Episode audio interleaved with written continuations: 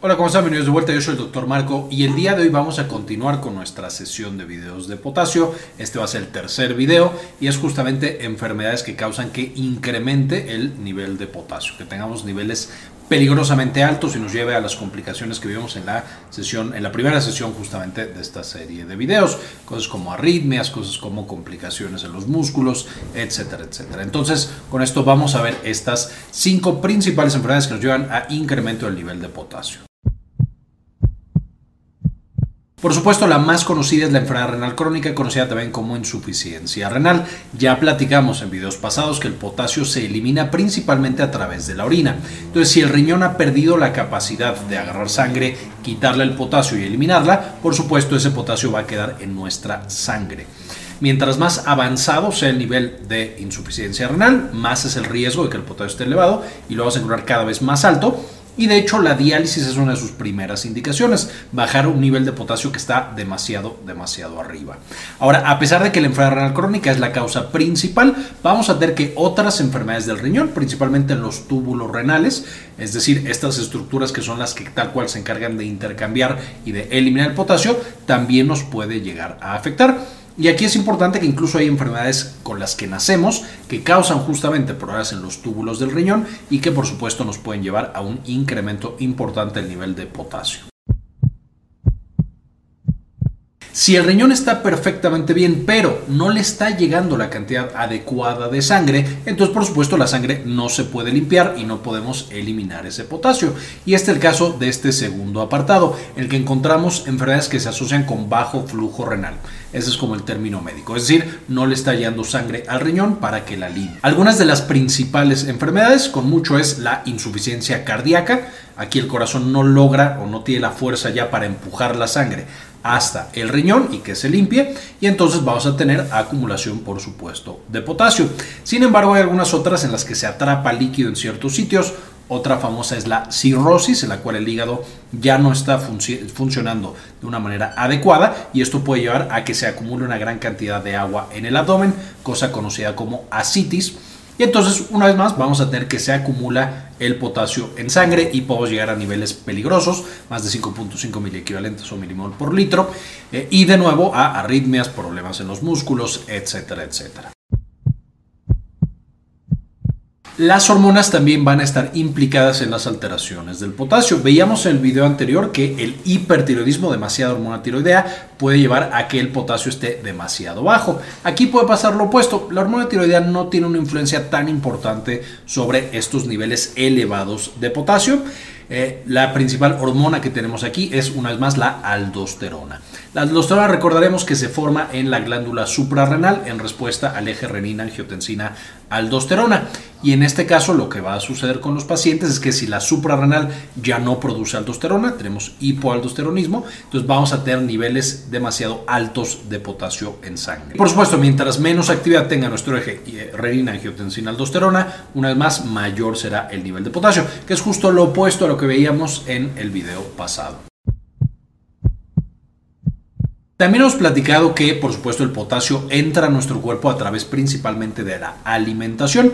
Y entonces una ingesta muy alta de potasio o que nos den de alguna manera, y ahorita vamos a ver cómo, demasiada cantidad de potasio, evidentemente nos puede llevar a una hipercalemia o hiperpotasemia o un nivel muy elevado de potasio en sangre, que estos tres conceptos son exactamente lo mismo. Ahora, ¿Cuáles son como los más comunes? Número uno, puedo estar tomando suplementos de potasio. Y esto es simplemente pastillas de potasio para pacientes que están experimentando bajas importantes. Entonces nos pasamos en la suplementación y ahora tenemos potasio muy elevado. Esto muestra el delicado trabajo que hacen los nefrólogos justo para llegar al nivel ideal de potasio en los pacientes con enfermedad renal crónica. Algo similar, pero un poquito diferente, cada vez más se ha popularizado el la utilización de suplementos o eh, justo sustitutos de sal. En vez de que la sal traiga sodio, la cambian por potasio. Y se ha visto que la sal con potasio es mucho más saludable, eh, protege a los pacientes sanos que tienen riñones completamente normales de más adelante presentar infartos. Eso hace que sea más popular esta sal sin sodio y que tiene en su lugar potasio Sin embargo, en un paciente que no tiene la manera de eliminar ese potasio, se puede llegar a acumular, como son todos los pacientes con enfermedad renal crónica y con lo que estamos mencionando en los apartados previos. O también una persona que le echa demasiado, demasiado suplemento de sal con potasio a sus alimentos. Aquí encontramos también una dieta que estábamos nosotros tomando rica en potasio. Una vez más, cuando perdemos la capacidad de eliminar el potasio, pues entonces tenemos problemas y se acumula. O cuando lo combinamos con medicamentos, que ahorita vamos a ver eh, un otra vez esté apartado. Y finalmente puede, ser que el potasio nos lo estén poniendo por algún otro sitio. Y aquí lo más frecuente son las transfusiones de sangre. Hemos hablado en pasado que el principal sitio en el que nosotros guardamos potasio es adentro de las células. Entonces, si me están pasando células rojas de otra persona constantemente, eso libera potasio y entonces puedo yo tener una sobrecarga de potasio, especialmente cuando necesite mucha sangre en un periodo corto de tiempo. Esto, por supuesto, es mucho más frecuente en pacientes que tienen problemas de coagulación, eh, pacientes, por ejemplo, con hemofilia, que tienen que constantemente recibir transfusiones, un paciente que tuvo un accidente importante y entonces le tuvieron que pasar una gran cantidad de sangre. Todos estos pacientes van a tener un riesgo elevado de potasio incrementado porque se lo estamos pasando a litros literalmente debido a estas transfusiones sanguíneas. O si se le colocó una solución a un paciente con potasio, evidentemente también ahí tenemos riesgo de que el riñón no logre compensar y tengamos niveles incrementados de este electrolito.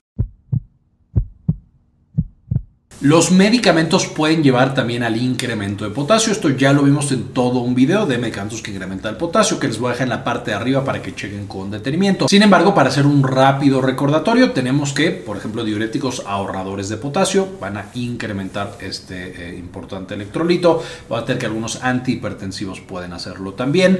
Por ejemplo, los que trabajan sobre el eje renina-angiotensina aldosterona. Y de nuevo tenemos más ejemplos en la parte de arriba. Cuando un paciente tiene algunas de las enfermedades previas y además le agregamos este tipo de medicamentos, podemos ser que el paciente tenga niveles de potasio demasiado elevados y por supuesto exponerlo a ese riesgo eh, que conlleva un potasio más de 5.5 miliequivalentes o milimol por litro. Por supuesto, antes de terminar este video, le agradezco mucho a Enrique Segarra, Sandy Oliva, Hernán Gustavo, Javier Mejía, Gilberto Argueta, Gustavo Francioli, Cindy Magaña Bobadilla, Luis Ernesto Peraza, Gli53, Matías Hernández, Pablo Antón, Doctor Fermín Valenzuela, Rosaura Murillo Gómez, Doctora Susana Vidal, Saúl Reyes, Doctora Delia Gómez, Mike Angelo, Simón Canales y Yami Pascasio por el apoyo que nos brindan cada mes con una donación de uno o de dos dólares y que nos permitan hacer este contenido y compartirlo con todos los demás.